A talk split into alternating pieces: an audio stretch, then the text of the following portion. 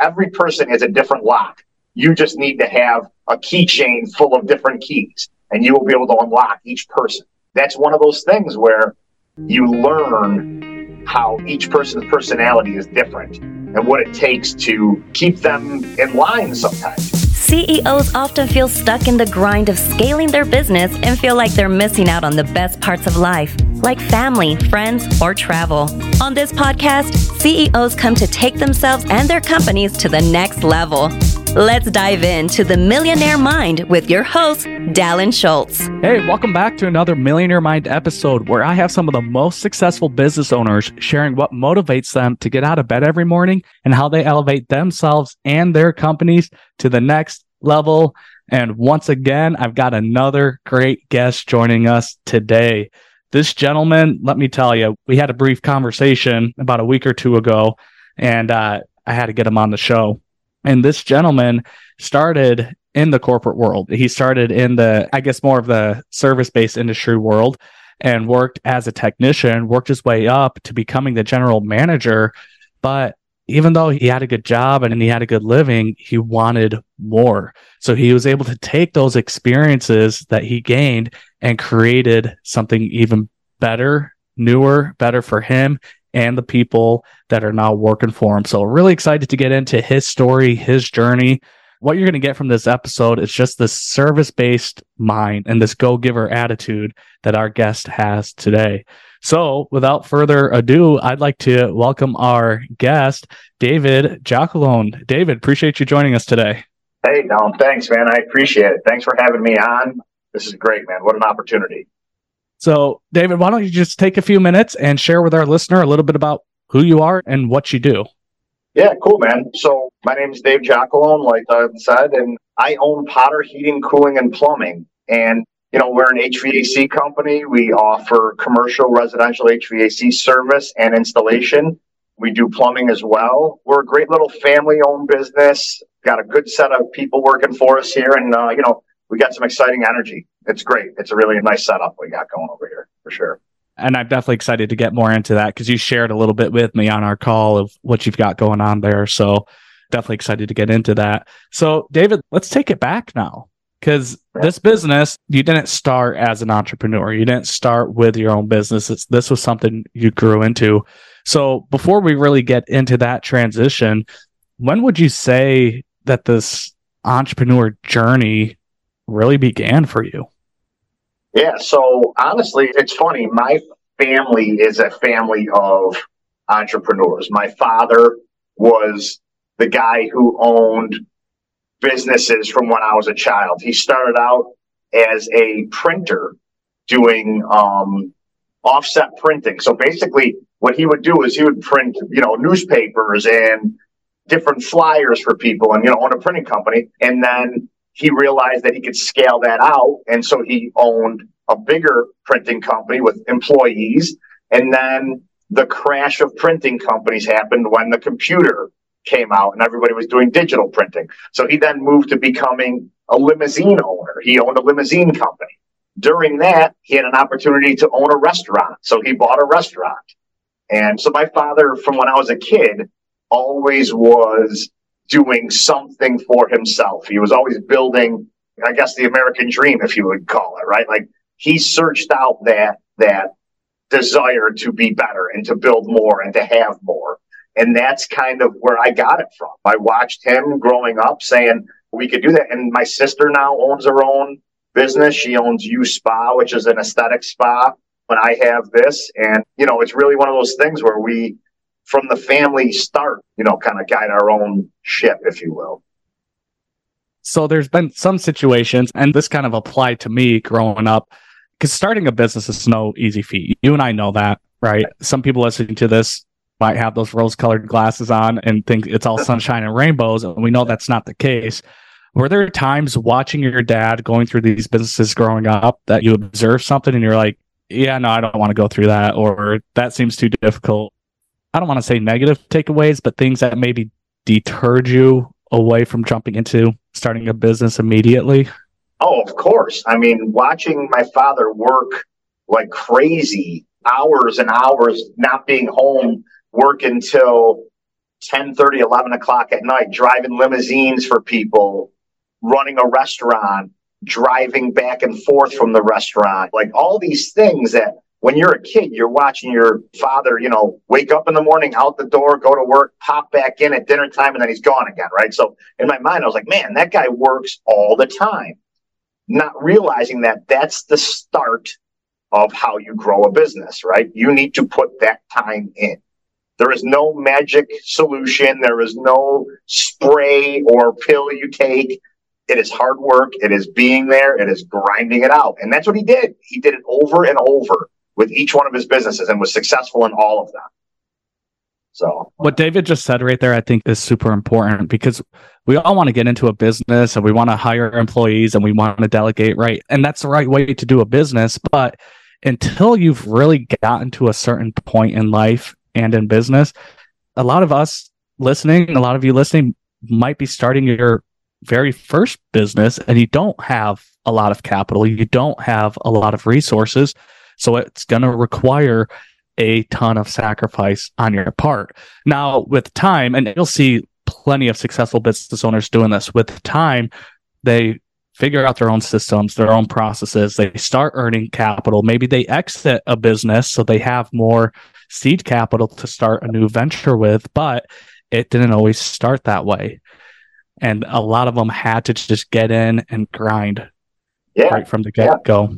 And you know what? That's one of the things I think that makes the journey so rewarding, right? Or makes it detrimental. There's those two, it's that dichotomy, right? It could do both things for you.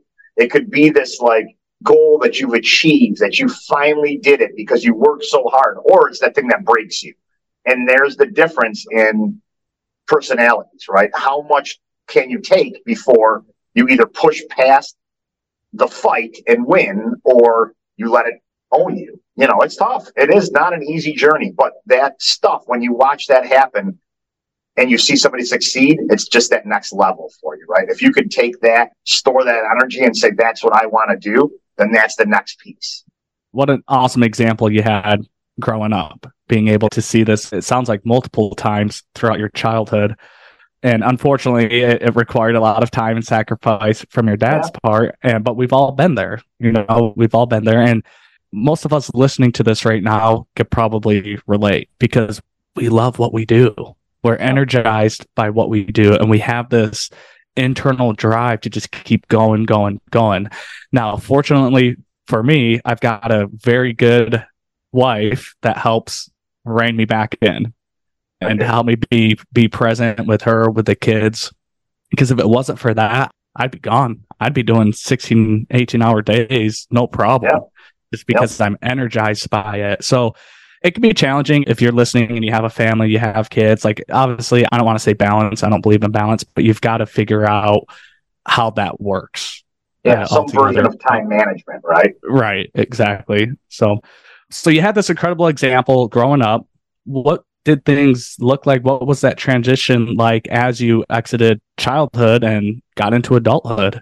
Yeah, so my whole life, I've always been a guy that enjoyed working with my hands, doing stuff. When I was a kid, I was taking my bicycle apart.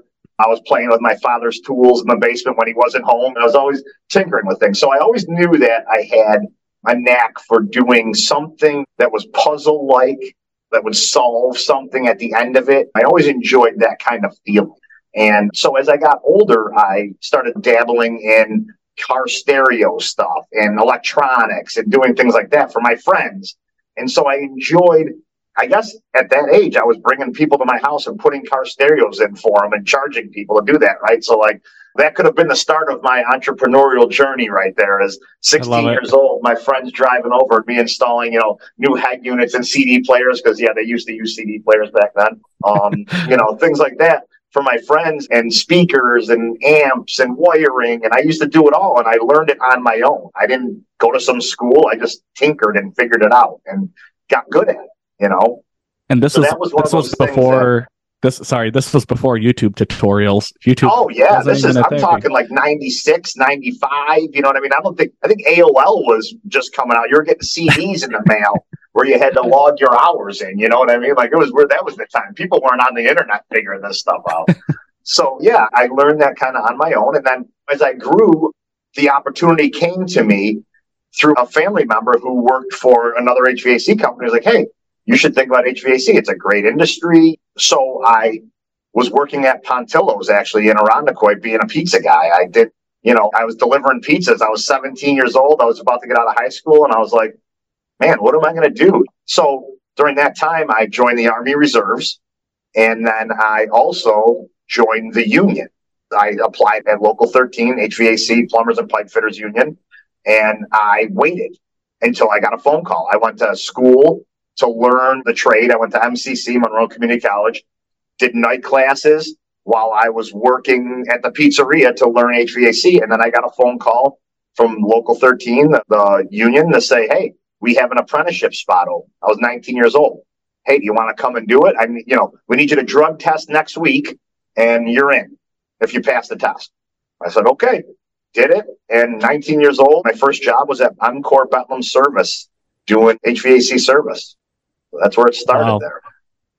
And what did that look like as you continued? Well, uh, first of all, what was that? Because you were working as a pizza delivery driver, which is, yeah. I worked in a pizza shop too growing up, yeah. just south of you down in Honeoye. What was that job transition like going from a pizza delivery, driving a car to something that I would imagine obviously requires a lot more skill technique. If you're working for the union, you're probably in these massive commercial properties Absolutely. and buildings. What was that experience like going from what I would consider one extreme to another? Yeah, so I ended up going into working for Bethlehem, like I said, and we uh, did all commercial industrial stuff. That's what it was. There was no residential. It was all the big stuff.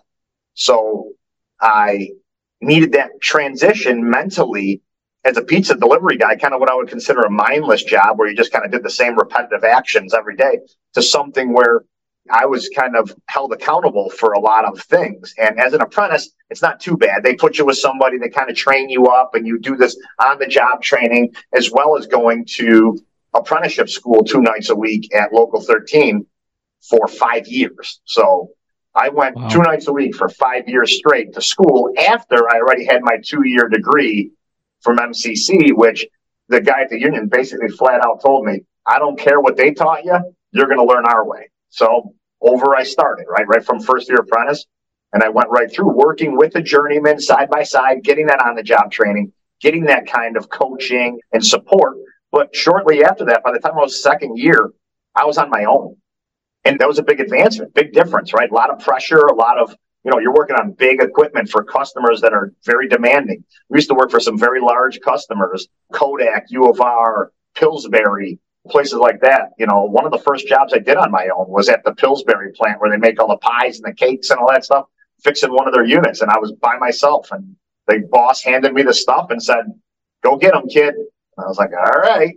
you know, so that's where it started. It was one of those things with me that it was but right then and there, so I'll never forget, right at first year apprenticeship class, we're sitting down, we're sitting around, and the instructor says, All right, I'm going to go around the room and I'm going to ask everybody what their goal is in this industry. You get guys, lead technician, foreman, service manager. You know, I want to be a sales guy. I want this and that. They got to me and I was like, I want to own my own company.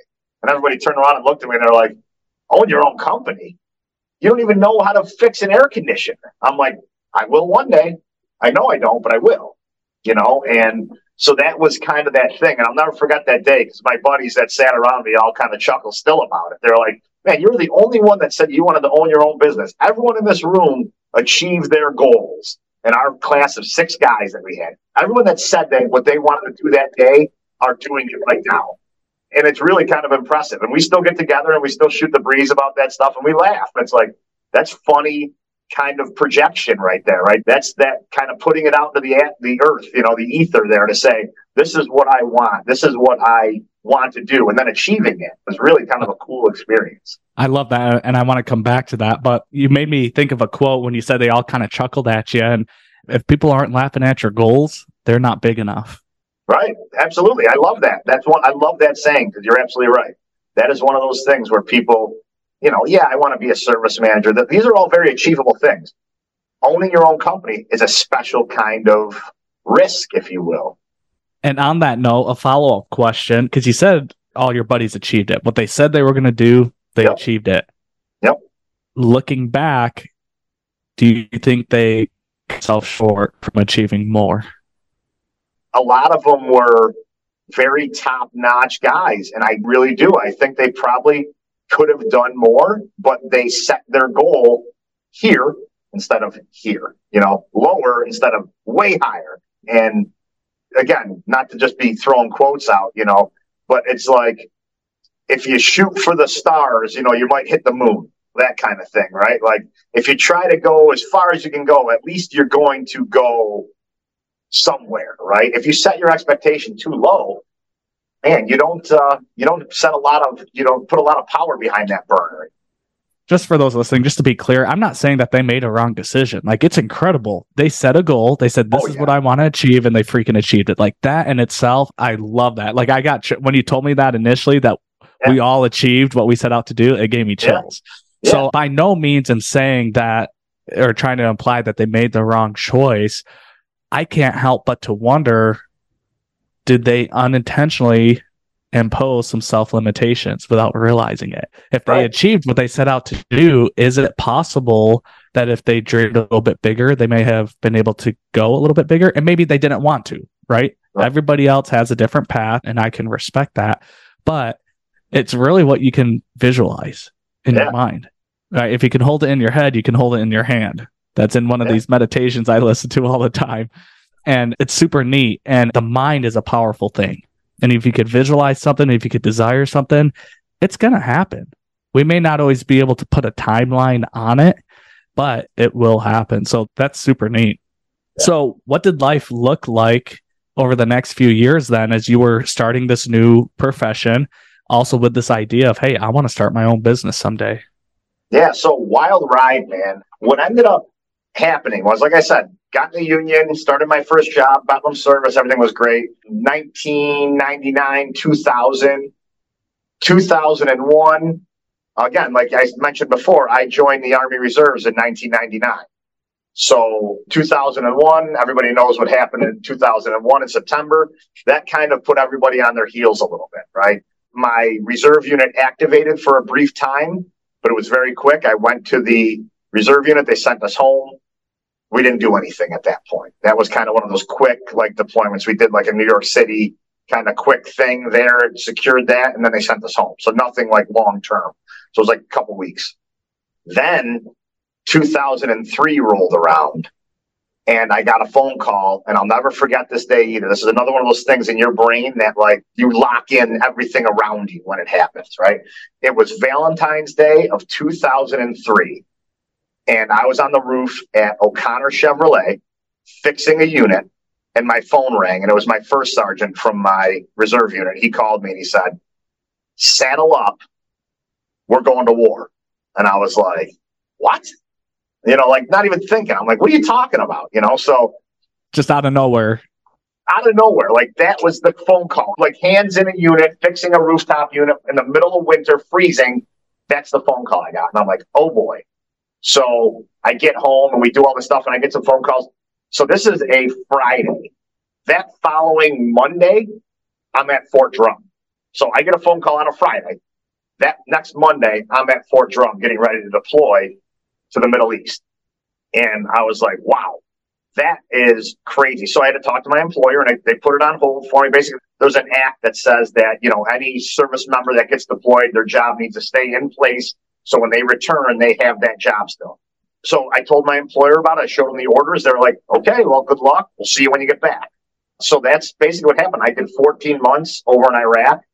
We were a unit attached to the 4th Infantry Division. We were over there. It was pretty wild stuff that we did. We did a lot of convoy escorts up into the north, getting food, fuel, and water up to units that were kind of in the middle of nowhere with no logistics support. So we did a lot of that stuff. I was a sergeant E5 during that. So I was in charge of some people. I was in charge of some sections. I had some responsibilities, which taught me a lot about how to operate in kind of stressful environments. So I come back home April of 2004, go back to my employer and say, Hey, I'm home, you know, and they're like, Oh, great. Well, we have this spot for you, but they didn't say it had to be the exact job. It just needs to be a job. And I was like, okay. So they put me in this like foundry fixing like equipment that was there. It was a contract they had, but it was like the worst job we could ever do. It was metal foundry. So it was just metal dust all day long. I wasn't happy about that, but I did the job. I stayed on it. I was home. I was alive. I was happy. I was like, you know what? Whatever. Luckily, someone in the union hall asked me if I felt like I was still learning. And I said, I feel like I'm stuck in this place because the previous guy who had this job was there for five years, his whole apprenticeship, and came out not knowing anything. So I was like, I really don't want to stay here. Fortunately for me, they moved me to a new company. That was the spark for my career right there. Once I moved to this new company, it took off. I started doing different work, growing. Five years later, four years later, I'm a full journeyman now. And it was great. I learned from some of the best. I learned how to work on some of the craziest equipment you could imagine. Boilers you could walk inside of, chillers the size of RTS buses. There's huge cooling and heating equipment for big facilities. And it was great. And I got very good at it and I enjoyed it, which led me to my next opportunity. People recognize those things.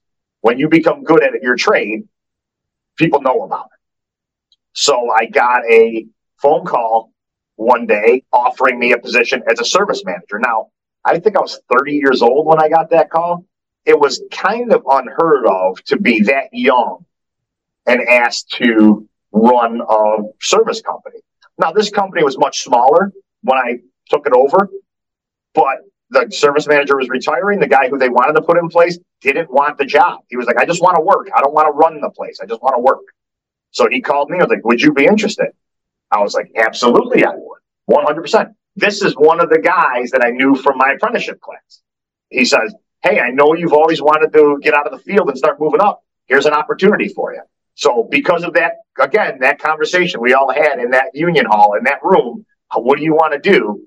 I got that opportunity at a young age to move into this thing where, you know, I had just eight or nine years of actual field experience under me at that time, which is pretty substantial, but I gained a lot of knowledge in those eight or nine years. I did a lot of work and learned a lot of stuff.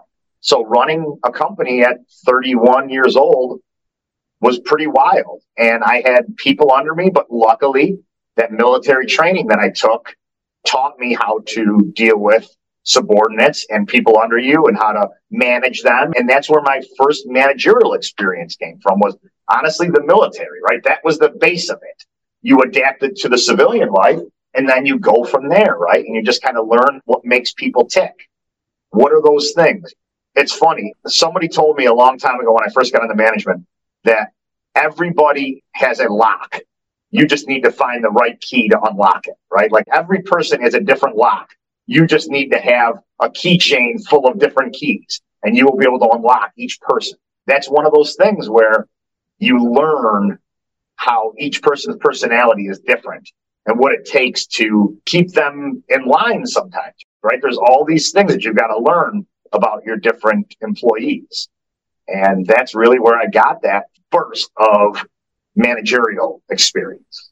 It's a really good example because we want to think that there's a master key that we can use to manage yeah, all these personalities, but yeah. there's not. We all have no. different belief systems, different genetic makeup. We got different upbringings, different families, different cultures. Listen, I'm going to say it again. There's no master key to people management. There's not. No. Now you could find maybe some common themes and areas that you can try to categorize and sort people into, make it a little bit more efficient. But at the end of the day, people and oftentimes can be unpredictable. And so you've yeah. got to be on your toes and really know what it is that makes them tick. And it's not to take advantage of people. People unfortunately do. They figure out how people work and they can take advantage of it. It's really for the right people with the right tools and the right keys. It's to create a good environment, a win-win situation in whatever venture it is that you're involved in. It could be athletics, it could be business, it could be so many other different things, but I'm glad you brought that up because it's a good reminder. And as you move up in business and you start acquiring clients and customers, it's managing expectations, it's managing people. Like it, it doesn't go away. And yeah. that's one of the most important things and skill sets that I think any business owner, whether you're new or existing, can continually work to improve on. Yeah. So what I want to do is I, I want to transition into going from that service manager position because you ended up becoming general manager. So I want to hear a little bit about that and then how that really led into you starting your company and that journey. Yeah. but before we do, I want to take a quick commercial break. So we'll be right back. Hey guys, my name is Nate Hare. I'm the executive director at Directed IRA. Directed IRA is a company that exists to provide a solution for people that want to invest their retirement accounts, be it IRAs or old 401ks, into things like real estate or things outside of the stock market. If you want to invest your IRA or old 401k into investments like real estate, apartments, syndications, or the great investments that Rev Equity has to provide, make sure that you reach out to us. You can find our information on investwithrev.com or our website, www.directedira.com. Open a self directed IRA and invest in alternatives today. Awesome. Welcome back. So, David just shared with us some of his journey within this company and opportunities that were presented to him from people that he met years ago. Now, and just to clarify this for me and our listener, David, this wasn't an opportunity you were openly soliciting for or looking for, was it? Right. No, just, so this was, came knocking on your door. Those, yeah, this was a phone call I got, and it was a memorial. I was sitting at a Memorial Day picnic, and uh, my phone rang, and it was my buddy. They're probably doing the same thing, and he's like, "Hey, you mind if I swing by?" And he rode his motorcycle over, pulling my driveway, and we sat in my front driveway. And he's like, "I want you to do this job. I don't want to do it. They're giving it to me. I want you to take this job. I'll be your cheerleader. I'll walk in that door and tell them this is the guy for the job." And that's basically what happened. So I took over that service manager, and that was the start of it where I got to build my team. I got to really go in and customize that company. I got it with a few people. There were three guys and myself, right? So it was a small operation. Like I said, very small company. And I got that company with three guys at it. And when I left, there were 13. And that was in six years. That was over the time of six years being there.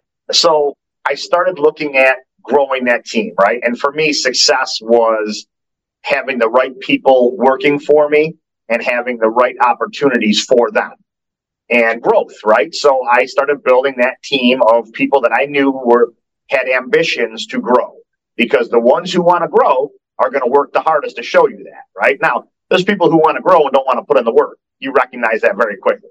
But those guys who want to grow and be better and be leaders in the field, and in the office, they are leaders, and you can recognize that no matter what. I'd like to think that's how I got recognized to be in that position by one of my colleagues, and that's something that I've always looked out for. So I hired a bunch of good guys.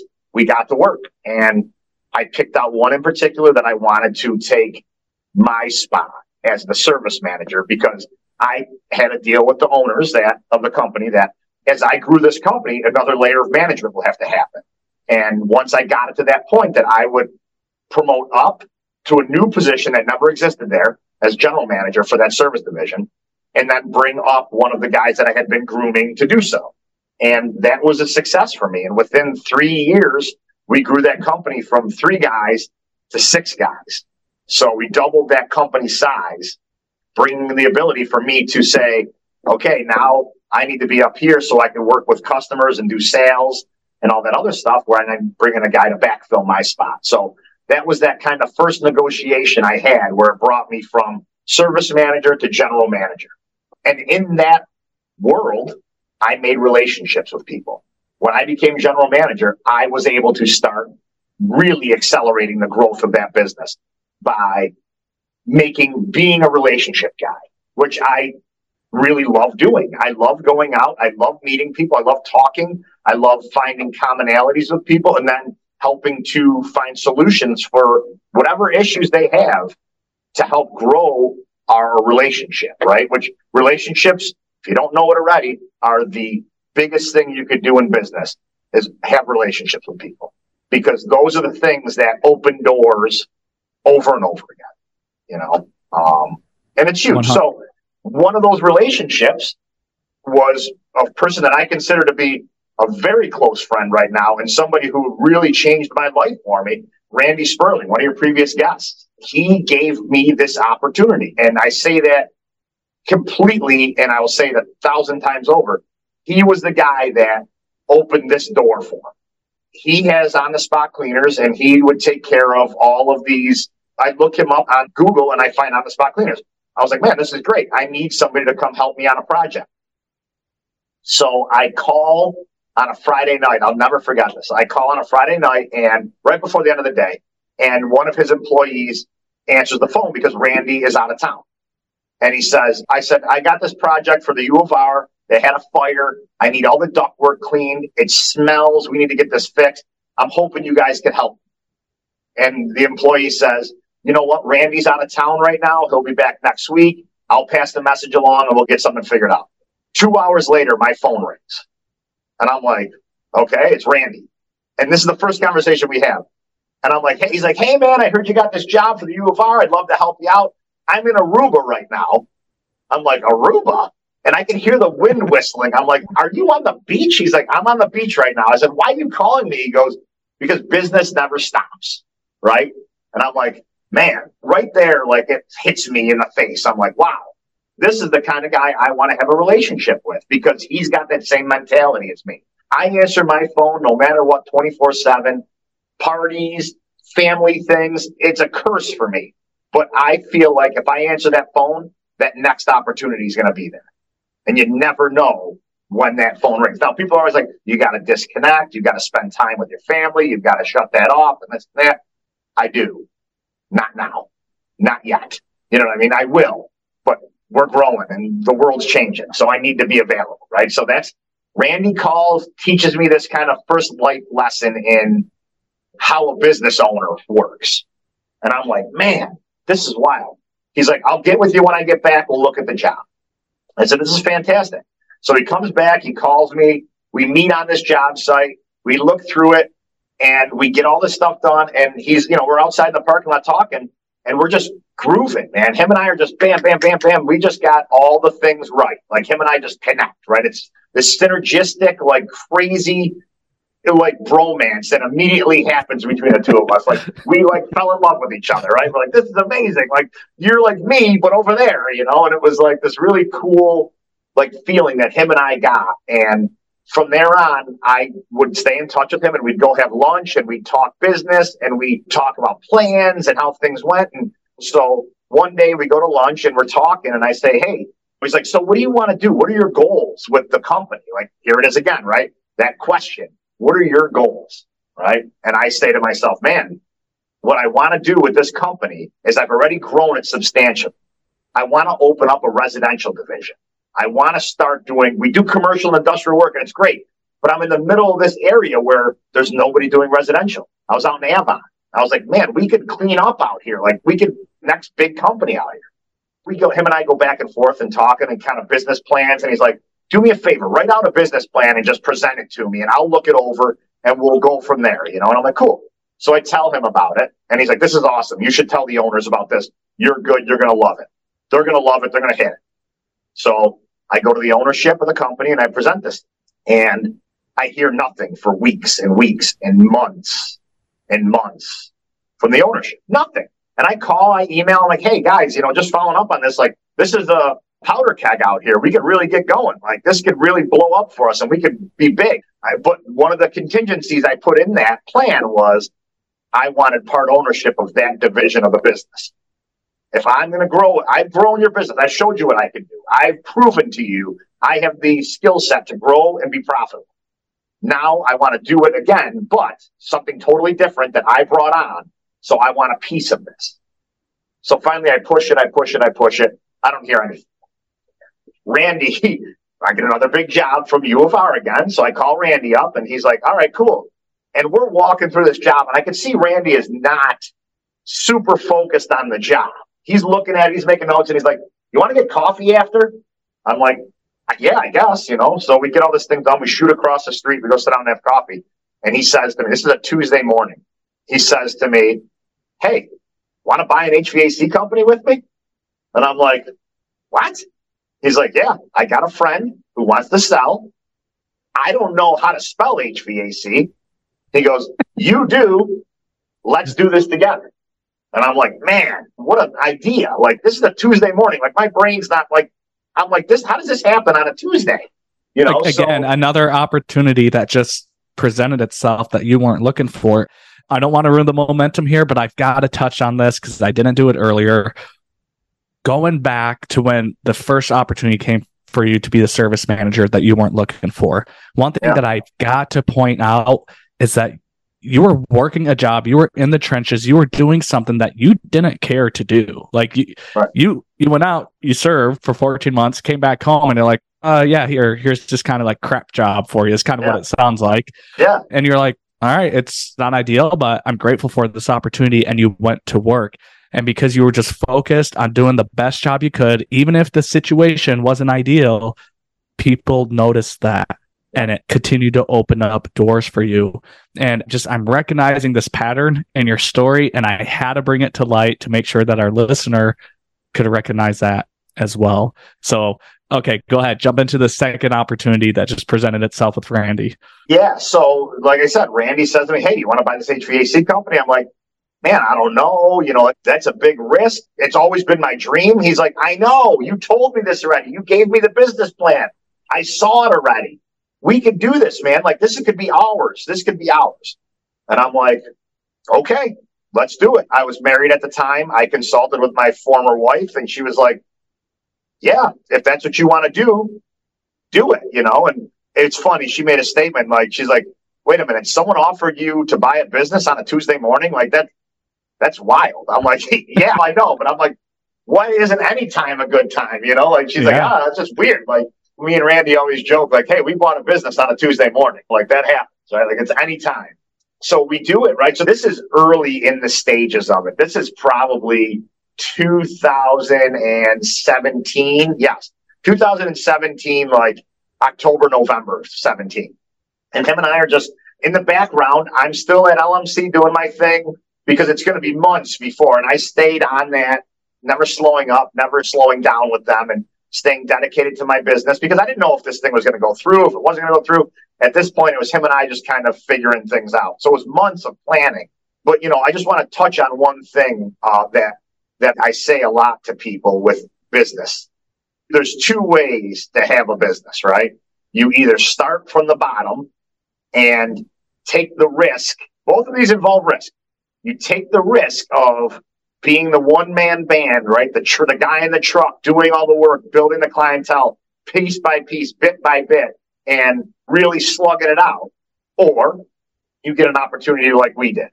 Now, with that opportunity like I got comes a very large monetary risk there because you're not just going and doing a job anymore. Now you're taking on loans of astronomical portions, money that people typically don't even think about, right? That you're like, whoa, I'm on the hook now for something with six zeros after it. You know, that's that's a lot of money that like so there's two risks, right? There's the risk of trying to build it from nothing and doing that, or there's the risk of taking it and putting all that on your shoulders at once and going, here we go. Now I have eight employees, a building, seven or ten vans, and all this stuff. So that's what we chose to do, right? And with the guidance of Randy, who already had owned a business on the spot cleaners for as long as he has, which was incredibly successful at the time, he found that he now had an opportunity to do something else. And that something else was partnering with me to do this thing with Potter Heating and Cooling. So we hammered it all out and we went and got it all figured out. So February of 2018, we officially started our business, which was actually Veterans HVAC LLC. That was our partnership, him and I. And that was the business we formed to purchase Potter's assets and all their employees and all their phone number and all their stuff. And it really worked out to be a dream for us. You know, with Randy's guidance in business and my knowledge of HVAC and the leadership that I had and building a good team and kind of moving in directions that we worked out very well together. Him and I were a dream team. We were a great partnership. We both had good relationships with people. The business flourished right out of the gate just from us taking it over and kind of bringing it a new light to it. It had been around for over 25 years at that point in the Canandaigua and surrounding areas, but it was a very, I don't want to say mediocre, but just very like quiet business. It just did its thing. It made money. It was always good. People knew it. It had a very good following in the area. But outside of here, they did not know who Potter was. That was something we aimed to change. And that really has been my goal since then is really growing this business. Back in 2020, right after the pandemic, Randy and I had an agreement when we bought this business. We were going to do a five year exit plan for him. I was going to take it over in five years. Well, we made the business so profitable that within two and a half years, I was able to pay Randy's money that he put into it back with then some and release him from the partnership so he can go on and do the next thing that he does. And wow. it was beautiful, man. It was the dream realized for me. Like it was the things that came to fruition that him and I had dreamed about, that I had dreamed about, sitting that day in that chair with all my friends at that union hall saying, This is what I want to do with my life. I want to own a business. Now, believe me, there is nothing short of stress and focus and hard work that you need every day to be able to deal with that. But man, what a dream it's been to be a person that can now afford people around me a better life, the opportunity to have good things, the opportunity to have a good career, the opportunity to provide for their families and themselves and help the community out as best I can. And it's really been great. It really has.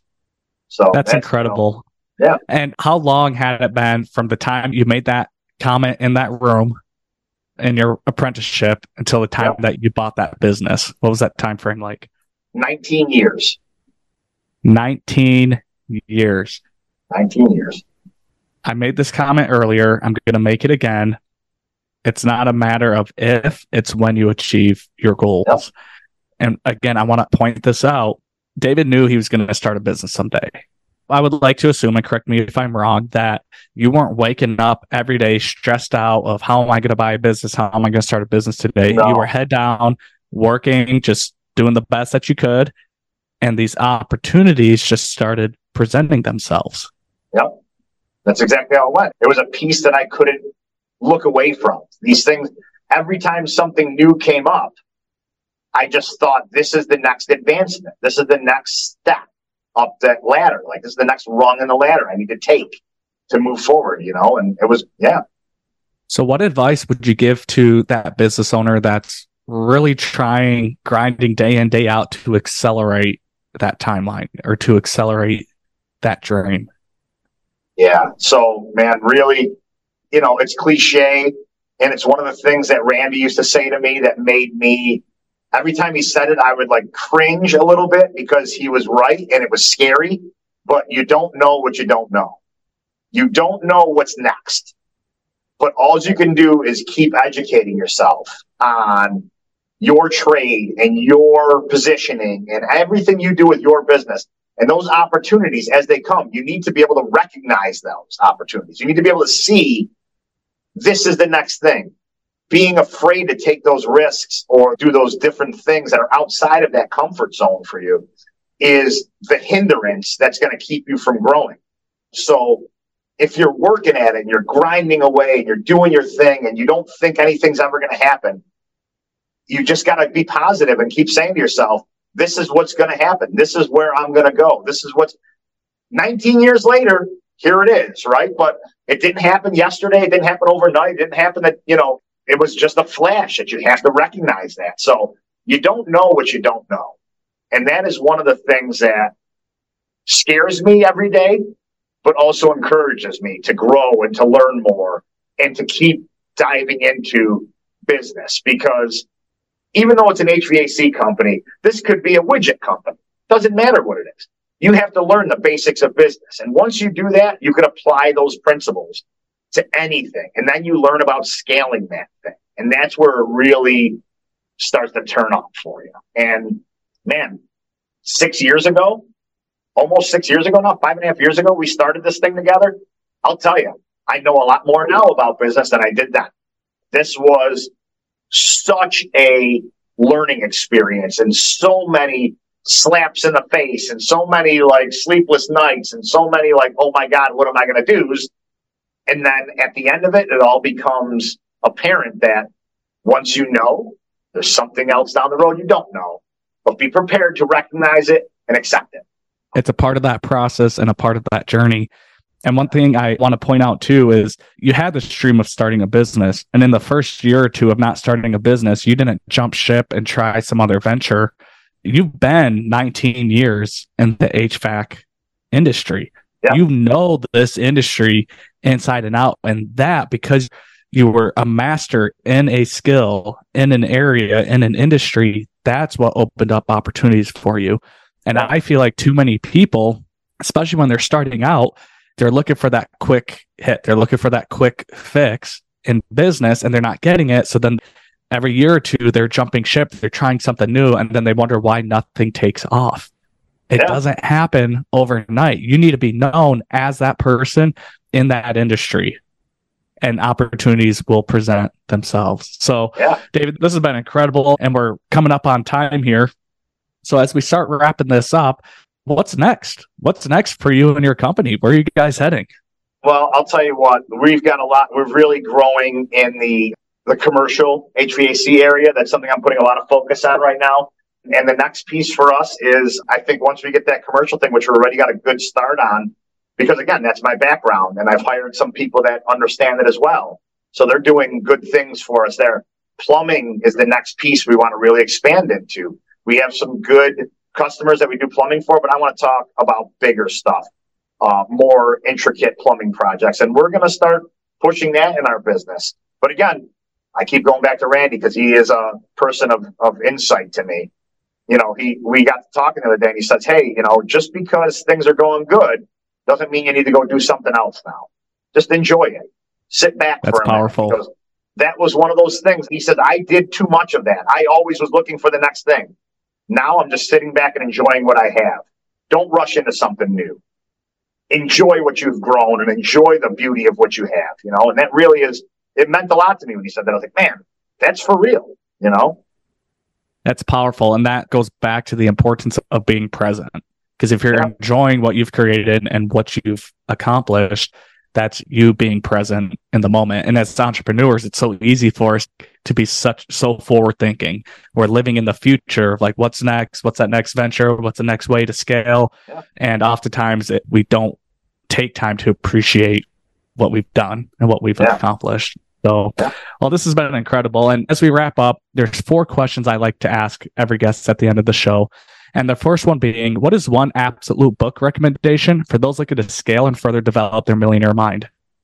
Absolutely. So, a book that really kind of changed things around for me from that technician mindset and being a technician owner to being an owner owner was a book called The E Myth Revisited.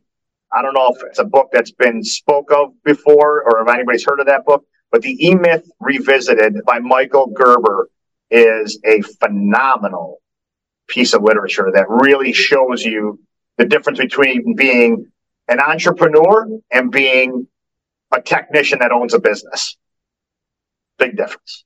So yeah, that would be that's it. That's an incredible book. Great recommendation. Yeah. So, what has been one of your favorite quotes that you've embodied and lived by? So, again, Army guy myself, an Army Ranger named Matt Best. People may know him. He's a wild man. He wrote a book that called Scars and Stripes amazing book. In that book, he wrote, he said something that I have written on my whiteboard in my office and I read all the time. And it is, we're all given the same rope. We can either climb to the top, swing to the next opportunity, or hang ourselves with it. So that thing kind of presents that, it's that opportunity thing, right? It's that I tie it to that. Everyone's presented opportunities. It's what you do with those opportunities that change your projection in life. That's powerful. So, if there was one thing that you could share with fellow business owners that are beginning or simply trying to get to that next level, what is it? What's the biggest lesson that David has learned over these past 19 years? Surround yourself with people that are better than you. If you are the top dog in that room, you're in the wrong room. So learn from the people around you. Surround yourself with successful people, like minded people that want those goals, that want to achieve that growth. And you will learn just through osmosis from those people on how to be better at what you do. There is no magic pill to it. You just need to learn and implement those things. And that really is it. Just surround yourself with good quality people. To our listener, what you don't realize is David just shared the secret sauce as to why I started this podcast.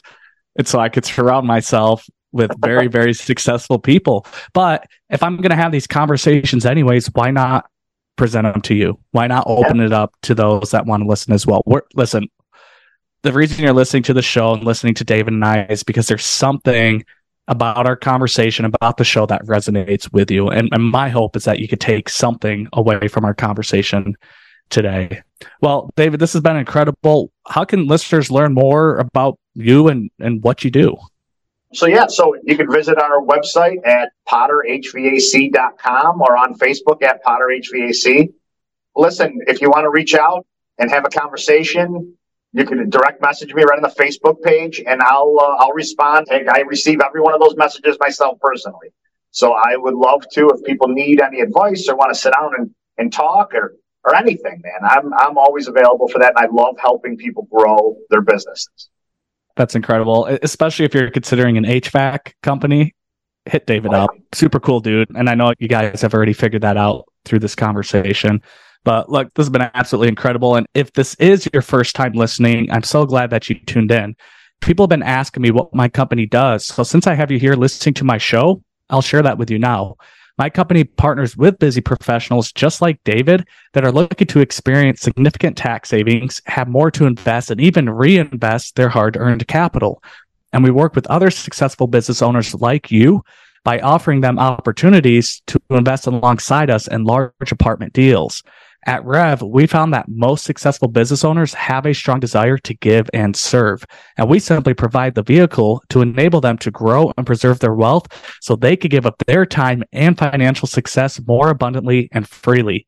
If you've been wanting to get involved in apartment investing, but have been too busy to figure out where or how to start, then you can find out how I could serve you by visiting investwithrev.com and schedule a quick 15 minute discovery call. A lot of people like me think that you need millions of dollars to invest in these apartments. And I'm here to tell you that is not the case. And you could likely get started today. And it could be overwhelming vetting the right investment and the right operator. But at Rev, we make apartment investing easy. David, again, man, thank you so much for coming on and just sharing your incredible story. And uh, it's been a pleasure. It really has. Absolutely, Don. Thank you very much for the opportunity, man. I really enjoyed it. It was great getting to meet you, getting to talk with you. I've heard such good things about you and your company that I was very excited to be a part of this. I appreciate that. And to our listener, remember you can't have a million dollar dream with a minimum wage work ethic. So go out there, earn your win for today, and we'll catch you on the next episode. Hope you got value from this episode of The Millionaire Mind, a journey into the mindset of successful business owners. If you want to get results, you've got to take the right steps to get there. Dallin hosts a free weekly educational webinar focused on teaching you how to start investing in apartments so you too can experience the benefits of real estate ownership without doing any of the heavy lifting. There you can gain insights, connect with others like you, and ask Dallin all your burning questions about how you can start owning apartments today. Go to themillionairemind.us. That link is in the show notes.